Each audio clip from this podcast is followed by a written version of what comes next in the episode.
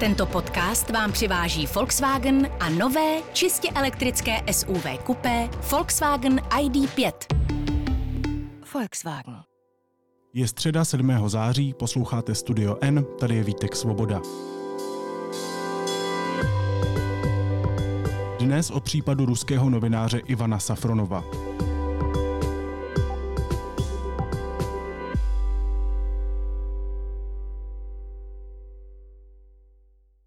Investigative journalist Ivan Safronov is convicted of treason and will serve three years less than the maximum sentence after a more than two year long battle in a Moscow court. A court in Moscow on Monday jailed a journalist for 22 years in a maximum security prison on charges of treason after a trial widely seen as politically motivated. Safronov's final punishment is allocated in the form of imprisonment for a term of 22 years to be served in a strict regime correctional colony and a fine of 5 500,000 rubles. Soud v Moskvě poslal na 22 let do vězení se zvýšenou ostrahou ruského novináře Ivana Safronova. Ten byl obžalován kvůli údajné spolupráci s českou rozvědkou. Podle agentury TAS jde v Rusku o nejpřísnější verdikt udělený za trestný čin zrady za poslední roky. Savronov worked as a defense and space reporter for Kommersant newspaper for a decade before becoming an advisor to the head of the Russian space corporation Roscosmos. Z uniklých dokumentů obžaloby ale plyne, že Safronov prostě jen umí vyhledávat na internetu. Co rozsudek říká o ruské spravedlnosti a je Ivan Safronov politickým vězněm? O tom si budu povídat s reportérkou deníku N Petrou Procházkovou. Petro, ahoj, vítej. Ahoj, hezký den. Petro, kdo je Ivan Safronov? Ivan Safronov je poměrně známé jméno nejen kvůli tomu, že teď tedy dostal ten naprosto šokující trest 22 let odnětí svobody. On i předtím to jeho jméno nebylo neznámé. Byl to novinář, který pracoval v takových eh, velmi známých novinách, jako byl Komersant nebo Vědomosti a zabýval se, eh, zabýval se vojenskou tématikou, zabýval se i e, vojenským výzkumem kosmu a podobně. Takže e, to byla taková kapacita, která byla často citována a e, rozhodně to byla taková hvězda na ruském novinářském nebi v této sféře, v té vojenské sféře. Takže takový ruský Honza Věrnicer. Určitě by se to tak dalo říct, i když články Honzy Virnictra čtu radši. Teď byl tedy Safronov odsouzen k 22 letům za mřížemi. Co měl podle obžaloby udělat? Podle obžaloby měl eh, dlouhodobě několik let eh, schromažďovat informace, analyzovat je, dávat je do souvislostí, používat i svých kontaktů na ministerstvu obrany například, eh, snažit se jaksi vytáhnout z těchto kontaktů informace, které buď hned z počátku, anebo potom v nějakém kontextu představovali eh, tu kategorii státního tajemství. Týkalo se to především exportu ruských zbraní do zemí bývalého Sovětského svazu, ale i do některých dalších států, například do Sýrie a vůbec aktivit Ruska v Sýrii. Tyto informace měl pravidelně zasílat Eh, svým kontaktům, ty v tom spise, který novináři, ten, jenom ten spis jaksi není celý veřejný, ale novinářům ruským se podařilo část z toho spisu získat, tak v té části, eh, ke které máme přístup, jsou jmenovány dva hlavní zdroje, jeden v Německu a jeden v České republice. Ty už právě řekla, že ten ruský investigativní portál, co se jmenuje tuším Projekt, získal ty unikátní dokumenty týkající se kauzy té údajné špionáže. Co z nich plyne z těch dokumentů? Co Safronov vážně udělal? Tak eh, jedna věc je, co z nich plyne, a druhá věc je, že to není celý obžalovací spis. Eh, to, co by plynulo z toho, Eh, co jsme měli i my možnost tedy prostřednictvím eh, toho mediálního serveru projekt vidět, je, že 99,9% zpráv, které zasílal Ivan Safronov, tedy především Martinu Larišovi, novináři v České republice, tak byly, byly zprávy, které získal v otevřených zdrojích, ve veřejných zdrojích, eh, různých novinách, možná často eh, velmi specializovaných, jako je třeba časopis Rusko a růže, které třeba nečte úplně běžný čtenář, ale není to utajený zdroj, je to prostě pro lidi, kteří se zajímají o to, jak fungují zbrojovky a kam Rusko vyváží zbraně a podobně. Kromě toho eh, doplňoval tyto informace ještě právě tím, co získával Eh, od svých kontaktů, nejčastěji na ministerstvu obrany, ale upřímně přiznejme si, to děláme všichni. Eh, všichni voláme nějakým svým kontaktům, každý v tom oboru, který nás zajímá, kterému se věnujeme a snažíme se ze svých zdrojů vymačkat jako z citrónu, vytáhnout co nejvíc informací. Eh, to neznamená, že jak si paseme po státním tajemství, ale snažíme se získat ty konfidenciální informace, které potom dáváme do souvislostí a e, tak vlastně kontrolujeme tu moc politickou. Tak to přesně on dělal, jenomže on tedy e, často tyto informace, které získával i přes ty své osobní kontakty, on byl velice takový hovorný, charismatický, takže někdy se to ani neodehrávalo telefonicky ty schůzky, ale on se s těmi úředníky z ministerstva obrany třeba scházel, e, takže on prostě od nich takhle získal nějakou informaci, dokázali perfektně analyzovat a pak ji eh, vlastně zřejmě ve víře, že ji eh, prodává proto, aby byla vydávána eh, v nějakém digestu nebo prostě v nějakém, v nějakém časopise, v nějaké svodce, kterou Martin Lariš chtěl připravovat zase třeba pro západní diplomaty a tak dále, ale to všechno se pohybujeme v rovně veřejné. To nepředstavuje nic z toho, o čem já teď mluvím, nepředstavuje státní tajemství, pokud tedy některý z těch úředníků mu něco nevykecal, lidově řečeno. Ale to už není problém Safronova, to by byl problém toho úředníka a nikdo z těch úředníků není stíhan, takže e, tam se to vůbec e, jako neschází. E, a tyhle informace, které Safronov měl, tak prostě poskytoval jednak Martinu Larišovi a jednak ještě jednomu svému kolegovi bývalému který eh, žil v Německu.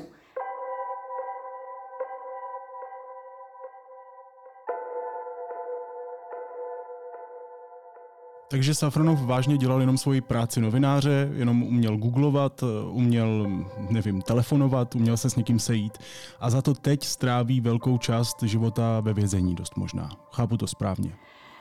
Eh, Safranovovi je teď 30 eh, let. Pokud by si měl odsedět celý ten trest s tím, že tedy dva roky už v, ve vězení sedí, on byl dva roky ve vazbě, ta vyšetřování té věci, té kauzy trvalo poměrně dlouho, eh, takže by ven na svobodu mohl výjít v 50 letech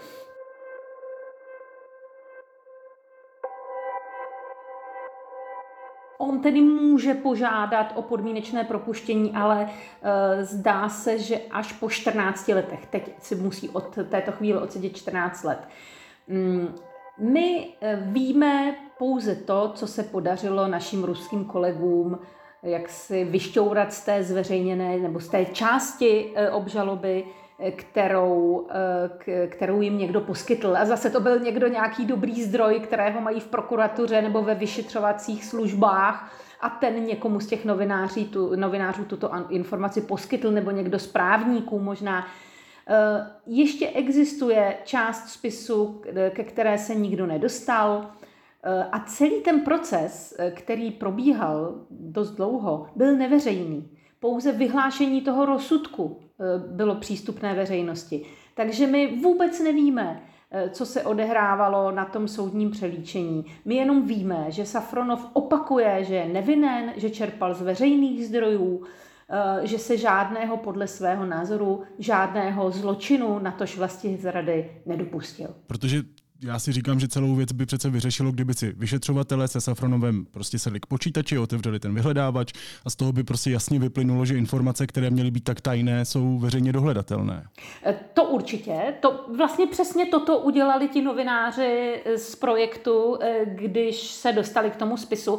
Zajímavé je, že Safronov e, chtěl na vyšetřovatelích, když ho vyslýchali mnohokrát, tak on požádal o počítač a chtěl právě udělat přesně to, co ty si říkal. Ukázat, kde on jednotlivé ty e, zprávy získával.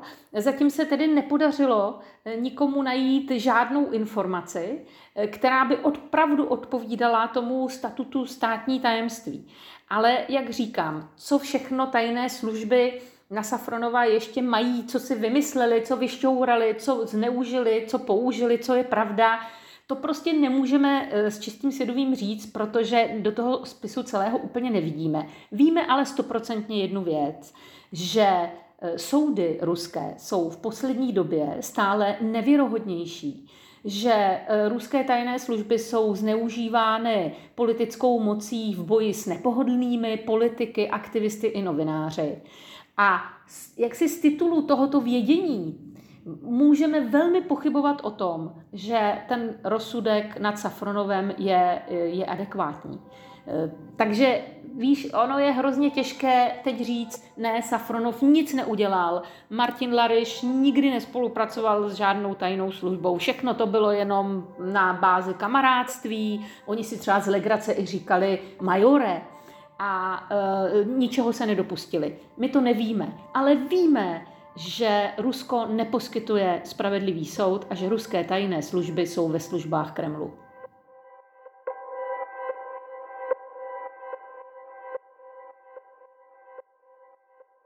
Možná by nám mohlo napovědět, proč je ten rozsudek tak přísný jméno, které jsem se dočetl v tvém, eh, v tvém textu, a to je vyšetřovatel Alexander Čaban. To je kdo?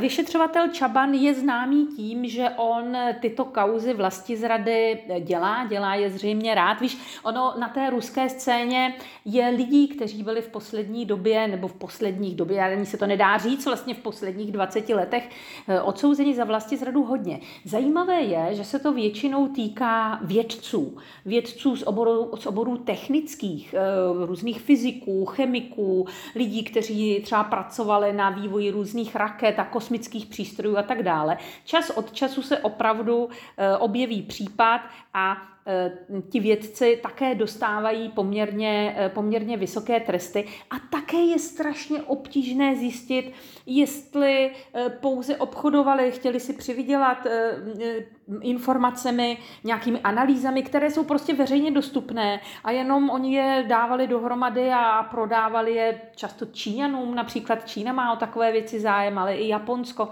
E, to, to prostě nevíme. A nebo jestli opravdu poskytovali do zahraničí nějaké informace, které mají tu, mají tu nálepku státní tajemství. Ale Safronov tedy není zdaleka jako jediný, jediný člověk, který, e, který jde sedět za, za vlastní zradu nebo za špionáž vlastně pro cizí stát. Nicméně ten, eh, ten jeho trest je neobyčejně vysoký a tady si myslím, že to souvisí s jeho profesí novináře. Novináři jsou v poslední době obrovským trnem eh, v oku nejen Vladimíra Putina, ale celé té politické ruské elity. Takže to zase ve nás vyvolává pochybnosti o tom, jestli eh, je ten soud spravedlivý a spíše se kloníme k tomu, že příliš spravedlivý není. Ještě než se dostaneme k ruské spravedlnosti jako takové, mě zajímá tedy ten český občan Martin Lariš. Eh, jakou roli v tom celém hrál? Kdo to vlastně je? Eh, Martin Lariš to je eh, jedna z ústředních postav celého toho obžalovacího spisu. Vlastně hned po obžalovaném Safronovově nejdůležitější. Ukázalo se, že ta obžalová ho pokládá za hlavního příjemce těch zpráv a vlastně za hlavního organizátora celé té akce. Bohužel to musím říct, i když cítím, že je to trochu, eh, trochu gol do vlastní branky, eh, my prostě o Martinu Larišovi nemůžeme nic moc říct, protože Martin Lariš s námi eh, odmítá, naprosto jednoznačně odmítá komunikovat. Uh, oni se se Safronovem velmi dobře znali, byli to přátelé, dokonce Safronov snad byl na uh, Larišově svatbě, takže tam byly velké osobní vazby a mě tedy docela překvapuje, že ve chvíli, kdy ti pošlou tvého kamaráda, který ne bez tvého přičinění eh, si odsedí možná zbytek života v ruském trestaneckém lágru, tak ty mlčíš. Já vím, že by mu to asi Safronovovi nepomohlo, že by třeba ten rozsudek byl stejný, ale přesto, eh, přesto pokud má Lariš svědomí čisté a nezneužil Safronova, tak přesto bych bývala očekávala eh, nějaké, ně, nějakou akci ze strany Lariše. Tím spíš, že my jsme v deníku N eh, dělali rozhovor s advokátem Ivana Safronova, panem Pavlovem, to bylo nedlouho po zatčení Ivana a on výslovně přes nás se snažil pana Lariše vyzvat, aby poskytl své svědectví, aby spolupracoval jako svědek obhajoby. Nic takového se nic takového se bohužel nestalo. Tak já vím o panu Larišovi jenom, že existuje, funguje, žije si normální život a mm, nevím, do jeho svědomí nevidím. Víme aspoň, co s těmi informacemi teoreticky dělal? No, my víme, že on, eh, už, on je velký znalec toho postsovětského prostoru. On působil v Rusku, napsal velikánské množství článků, eh, mimo jiné pro lidové noviny, v kterých já jsem také působila. Eh, pracoval v Gruzii, je velmi aktivně potom pracoval na Ukrajině, zajímal se o vývoj na Ukrajině. Co úplně jsou výstupy těchto jeho, jak se bych řekla, cest a kontaktů a té jeho tedy pracovní náplně, eh, to zkrátka nevíme. Safronov eh, si myslí, a možná si to i myslel po celou dobu, že se prostě připravuje, že, že on ty analytické materiály dále zpracovává, překládá a prodává dál a že to je vlastně eh, takový novinářský biznis, tam není nic proti ničemu, to dělá spousty z nás, že napíše analýzu za peníze komukoliv, tedy koho pokládá pokládá za věrohodného. Já taky publikuju články občas v zahraničí a dostávám za to peníze. To vůbec nic jako nevypovídá. Ale tady s těmi výstupy eh, u toho Martina Lariše, já mám akorát problém ten, že nemůžu dohledat úplně mm, tolik toho, co by, co by jako ospravedlnilo takovou aktivitu, mm, takovou aktivní tedy spolupráci s tím Ivanem Safronovem, ale vůbec to nemusí nic znamenat.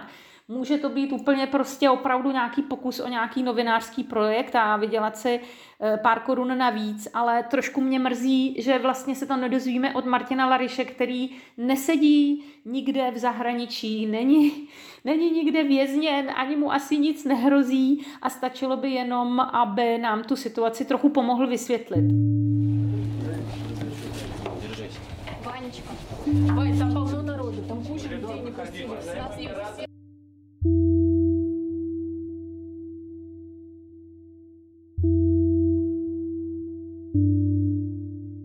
Petro, je Ivan Safronov eh, politický vězeň? Eh, on zatím nemá, eh, pokud vím, status politického vězně, ale z mého pohledu ano. Eh, z mého pohledu eh, je to eh, oběť režimu, oběť toho systému, člověk, o kterém nejsme schopni zjistit, jestli se něčím provinil nebo ne, protože celý ten soudní a vyšetřovací aparát Ruska je nesmírně nevěrohodný a slouží mnohému jinému, kromě spravedlnosti. Takže pro mě ano, pro mě je Safronov kolega, který je nespravedlivě vězněn a i já si myslím, že každý má právo na spravedlivý soud a ten prostě neproběhl. On míří do vězení se zvýšenou ostrahou. Já vlastně nevím, co to v Rusku znamená. Co, co víme aspoň trošku, co ho čeká příštích možná 14 let, možná 22.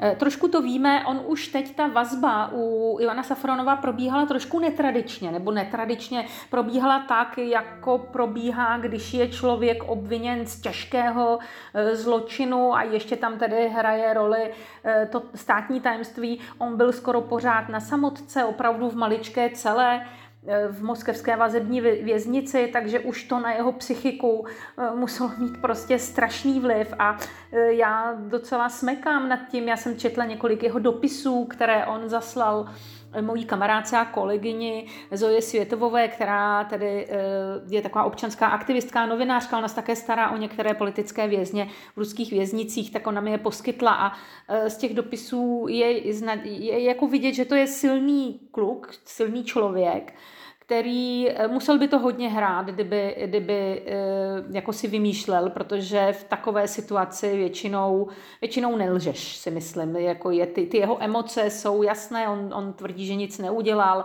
On odmítl totiž, eh, to je taková zajímavost, on odmítl spolupráci s vyšetřovateli v tom smyslu, že by se přiznal, ačkoliv mu byl nabídnut 12-letý trest Dva roky už si odseděl, zbývalo by mu deset let, po pěti letech by požádal o podmínečné propuštění a mohl být venku. Jenom za to, že by, že by tedy se přiznal, což by byla obrovská propagandistická bomba, Rusko by to obrovsky využilo. And just before the verdict was delivered on Monday, September 5th, Safronov was offered a plea bargain, cutting his prison time to 12 years. But he refused, telling the court to, quote, get lost. The heavy sentence is seen by his supporters. On se odmítá přiznat. E, také proto jde do té věznice. E, to je prostě mstá, to je trest i za to, že nechce spolupracovat. Jde do té věznice se zvýšenou ostrahou. E, v Rusku tráví lidé, kteří jsou odsouzeni odnětí, k odnětí svobody z pravidla ten čas jim vyměřený v tresteneckých táborech. Já spíš říkám, než zamří mi za ostatním drátem, protože to trochu připomíná ten systém těch gulagů, které známe z minulosti ze Sovětského svazu. A samozřejmě, že čím vyšší stupeň té ostrahy a e, té tíže toho činu, který je jim připisován, tak tím jsou ty podmínky horší. My teď něco víme díky e, politickému aktivistovi a politikovi e, Navalnému, který už nějaký ten pátek sedí ve vězení, takže vím naposledy třeba za to, že si nezapnul knoflík, tak byl umístěn na samotku na několik dní a vlastně jsou ti lidé psychicky i fyzicky tímto způsobem týráni, pokud se nepokoří, pokud se tam neplazí po kolenou, pokud eh, bojují i v tom vězení o svá práva, tak ten život je tam velmi krutý. A tohle předpokládám Safronov ví a přesto nepřistoupil na ten návrh obžaloby a neskrátil si ten trest o velkou míru. To je, to je docela silné gesto, že? Eh, určitě jo, mě taky jako udivuje eh, a opravdu jako myslím si, že to je velmi silný charakter, eh, člověk, který nechce přiznat vinu a nechce se prostě stát součástí té propagandistické hry a riskuje, že opravdu bude mnoho let stráví ve velmi těžkých podmínkách, tak si říkám, že si asi je jist svou pravdou. Eh, že já to samozřejmě nevím, já nemůžu vůbec nic tvrdit, ale všichni máme z něčeho nějaký pocit. A ze Safronova já mám pocit, že mě třeba překvapil, protože vím, že to byl člověk, který byl takový velmi veselý, takový velmi komunikativní a eh, měl rád si přivydělal, měl rád peníze, rád si žil takový ten, eh, takový ten městský, bych řekla, Eh, život eh, novináře, kavárníka, prostě byl to člověk, který rád cestoval eh, a najednou se ocitnul úplně v jiné situaci a trvá si na své pravdě za velkou cenu. To je, je to dost obdivuhodné a spíš bych řekla, že to spíše svědčí o tom, že je nevinen z toho pohledu, že buď jak si že rozhodně jaksi nezískával státní tajemství proto, aby s ním dále obchodoval. E, to by pak prostě spíš pro něj bylo jednodušší e, spolupracovat s těmi vyšetřovateli a ten trest si zkrátit, ale toto spíš bych řekla, že napovídá o jeho, o jeho nevině. E, jestli to správně chápu a čtu, tak on má v plánu se odvolat. Bude to k něčemu? On se určitě odvolá. Eh, původně jsem si myslela, že to vůbec k ničemu není, ale eh, dnes eh, se k případu Safronov vyjádřil dokonce i Vladimír Putin, který je tedy na východní Sibiři, ve Vladivostoku, je tam východoazijské ekonomické fórum a on tam hovořil s ruskými, vybranými ruskými novináři a jedna ta otázka padla na Safronova. Mimochodem to znamená, že ji sám Kreml připravil, protože Putina se teď nelze ptát na nic, co není připravené. Takže on chtěl, aby ta otázka padla. To už je samo o sobě zajímavé. Eh, on nespochybnil jeho vinu. Eh, tam, eh, jak se tvrdí i prezident ruský, že Safronov obchodoval s tajnými informacemi, předával je tedy zahraniční rozvědce, ale jakýsi náznak toho, že ten trest je opravdu vysoký a že by prokurátor mohl eh, jaksi popřemýšlet o tom, že by třeba mohl být snížen. Je to tam velmi tak jako lehce naznačeno v té odpovědi Putina. Eh, tak si myslím, že to odvolání smysl v tuto chvíli má. Ne, že by Safronov byl zproštěn viny, to by se musela odehrát v Rusku mezi tím nějaká revoluce, ale že by ten trest mohl být o něco snížen.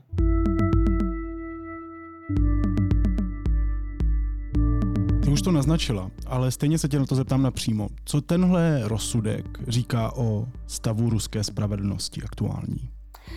Tenhle vysoký rozsudek těch 22 let eh, nám potvrzuje trend, který eh, my, co je Rusko naším denním chlebem a sledujeme ho od rána do večera, já už skoro 30 let, tak je to potvrzení toho trendu, který tady už je několik let, že ještě před několika lety, když jsem dělala třeba rozhovor s lidmi, kteří se zabývají ruským soudnictvím, eh, tak mi jasně říkali, ne, vy to vidíte příliš černobíle, v Rusku jsou oblasti, jsou soudy a soudci, eh, kteří prostě rozhodují spravedlivě, bez ohledu třeba na politický tlak a my máme případy lidí, kdy vyhráváme ty soudy. Tak takových je prostě čím dál méně. A ruské soudnictví se stává čím dál více služkou eh, toho režimu, služkou prostě toho, toho politického směru, který je také, také jednoznačný. Rusko kráčí prostě obrovskými mílovými kroky k své imperiální, stále imperiálnější budoucnosti. Lidská práva se dostala někam úplně na chvost. A co je hlavní, a to hraje eh, v případu Safronova velkou roli, eh, ruský režim je ochoten čehokoliv využít eh, k sebeutvrzení sama sebe, eh, k, jak si třeba tady na tom Safronovi krásně vidíme, zase Kreml bude říkat, podívejte se, v jakém jsme nebezpečí. Jací jsou novináři? Oni spolupracují s těmi zahraničními rozvědkami. Západ nás chce zničit, rozložit zevnitř, bojuje proti nám na Ukrajině a my tady mezi sebou ještě máme tyto špiony nebezpečné a je třeba je exemplárně potrestat. Takže Safronov tady slouží i jako, bych řekla, jako výstra, výstra ostatním. Jednak, aby se o nic podobného nepokoušeli, jednak, aby se nepokoušeli o nic, protože eh, tresty jsou vysoké i za to, že řekneš slovo válka. A eh, také, aby sloužil jako důkaz toho, jak je Západ proradný a jakým způsobem se snaží Rusku škodit a de facto ho zničit. Takže to zapadá do toho obrázku té ruské společnosti, který se nám jaksi naskytuje dnes a denně. Válka na Ukrajině trvá 196 dní, víc než půl roku. Na začátku války existovalo aspoň teda v mojí bublině, jisté očekávání od ruské veřejnosti, že se té válce postaví, že se pokusí tu hrůzu zastavit. Je tohle očekávání těch, po těch 196 dnech tak nějakou konce, nebo formuje se v Rusku nějaký výraznější opoziční hlas proti Putinovu vraždění, nebo, nebo, nebo už to úplně utichlo? Jak, to, jak, tohle, jak tohle je?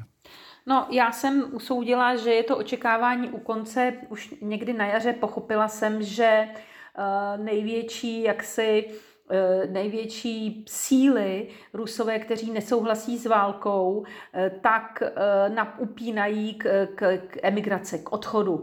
Obrovská spousta Rusů, kteří by potenciálně se proti válce postavili, tak z Ruska utíká, odchází a zkrátka, jakoby, když to řeknu úplně zjednodušeně, jakoby je tam stále méně lidí, kteří jsou ochotni se nějak projevit. Za druhé padají tvrdé tresty, Eh, od pokut velmi vysokých a likvidačních až po eh, tresty vězení eh, za úplně marginální, úplně směšné věci. Jo. To se skoro ocitáme v 50.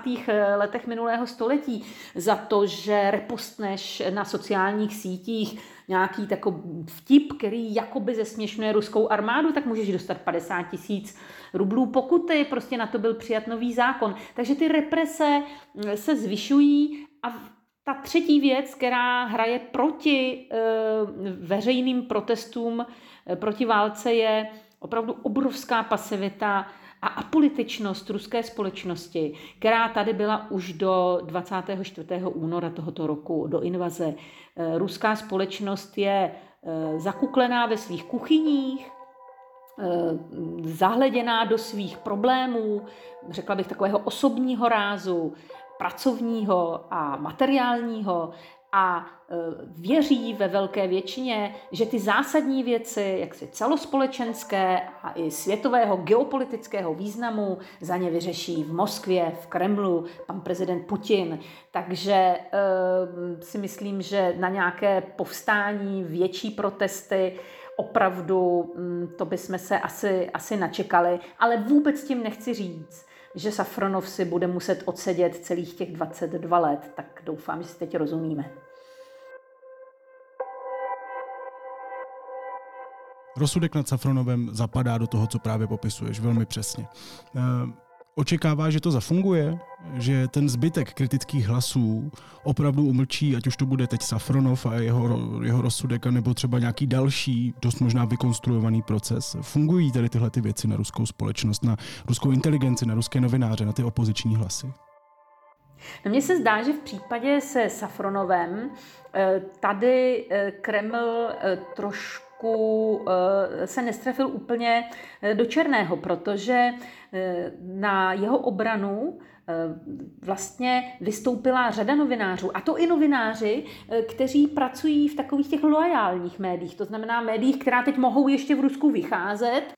Ne, že by to byla první kanál ruské televize, ale prostě jsou, jsou lojální vůči Kremlu a i tyto, tato média, i ti novináři z těchto médií jsou, s tím, jsou tím rozsudkem jako otřeseni, eh, požadují jeho osvobození a tak dále.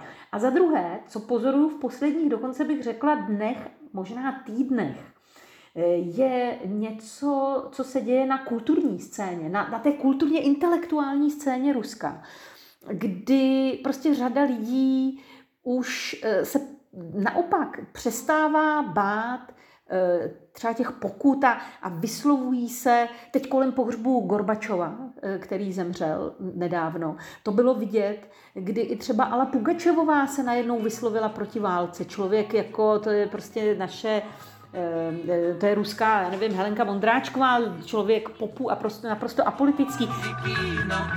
Который год играю для себя.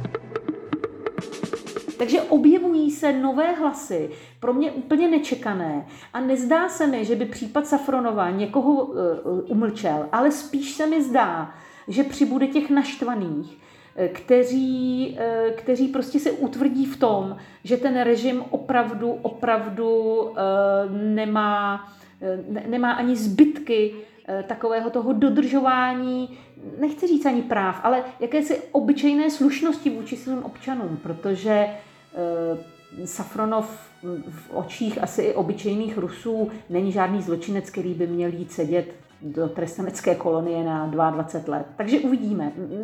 Uvidíme, co Safronov vlastně sehraje ještě v novodobých ruských dějinách. Říká reportérka deníku N Petra Procházková. Petro, moc ti děkuju, vždycky je to povídání s tebou zajímavý. Měj se pěkně. Ahoj. Já ti děkuju, krásný den ti přeju. Ahoj.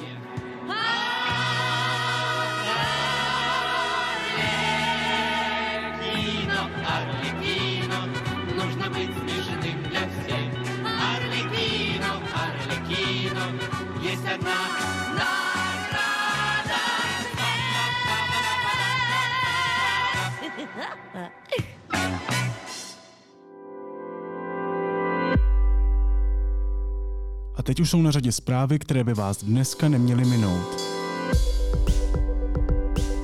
Evropská komise navrhne cenový strop na ruský plyn, oznámila její předsedkyně Ursula von der Leyenová. Počítá i s povinným omezením spotřeby elektřiny a využitím neočekávaných zisků firem. Dále navrhuje půjčit Ukrajině dalších 5 miliard eur. Země teď podle ní potřebuje plnou podporu Evropské unie. Německý kancléř Scholz odmítl požadavek Polska, aby mu Berlín nahradil škody z druhé světové války. Varšava chce v přepočtu zhruba 32 bilionů korun.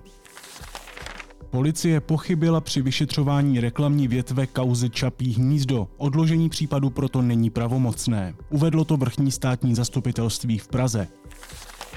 Řidičce, která opilá smetla na pražské magistrále policejní auto, přičemž jednoho z policistů usmrtila a dva další zranila, uložil soud 13 let vězení. Zároveň na maximální možnou dobu, tedy na 10 let, zakázal řídit motorová vozidla. A expremiér Andrej Babiš se písemně omluvil Janě Filipové za své výroky o tom, že na protestech z roku 2018 proti jeho vládě byli demonstranti zaplacení. Dopis získal server Seznam zprávy. A na závěr ještě něco, co mě zaujalo a možná by mohlo i vás. Mám pro vás recept na takzvané dobré ráno. Ukázal jsem ho Filipovi Titlbachovi, nemůže si ho vynachválit. Takže předpokládejme, že je sobota.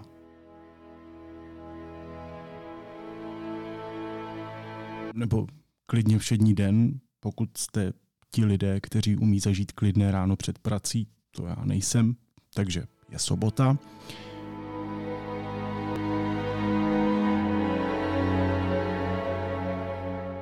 Udělali jste si kafe nebo to, co máte rádi, máte třeba hodinu klidu pro sebe. To už je samo o sobě fajn. Ale aby to bylo ono takzvané dobré ráno, stačí udělat velmi jednoduchou věc. Zapnout od začátku do konce, žádný shuffle, desku Morning Face od amerického hudebníka Becka.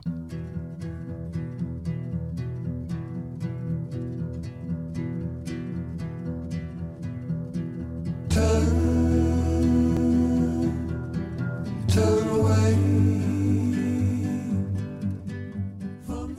náhoda, že se tohle album z roku 2014 jmenuje zrovna Morning Face. Hudbu, která by se hodila k rannímu klidu víc, prostě nenajdete, nebo, nebo o ní nevím, tak mi když tak pošlete.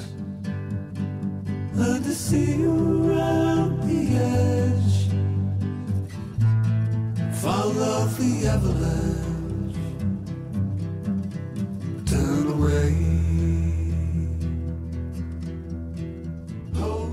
Deska Morning Face, která získala dokonce i Grammy za nejlepší album, obsahuje sladkou hudbu, ale ne přeslazenou. Klidnou, ale ne ucajdanou. A milou, ale nikoli povrchní. Prostě něco jako sobotní ráno.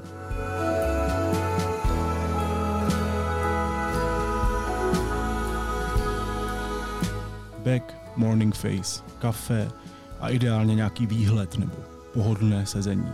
To je můj dnešní tip.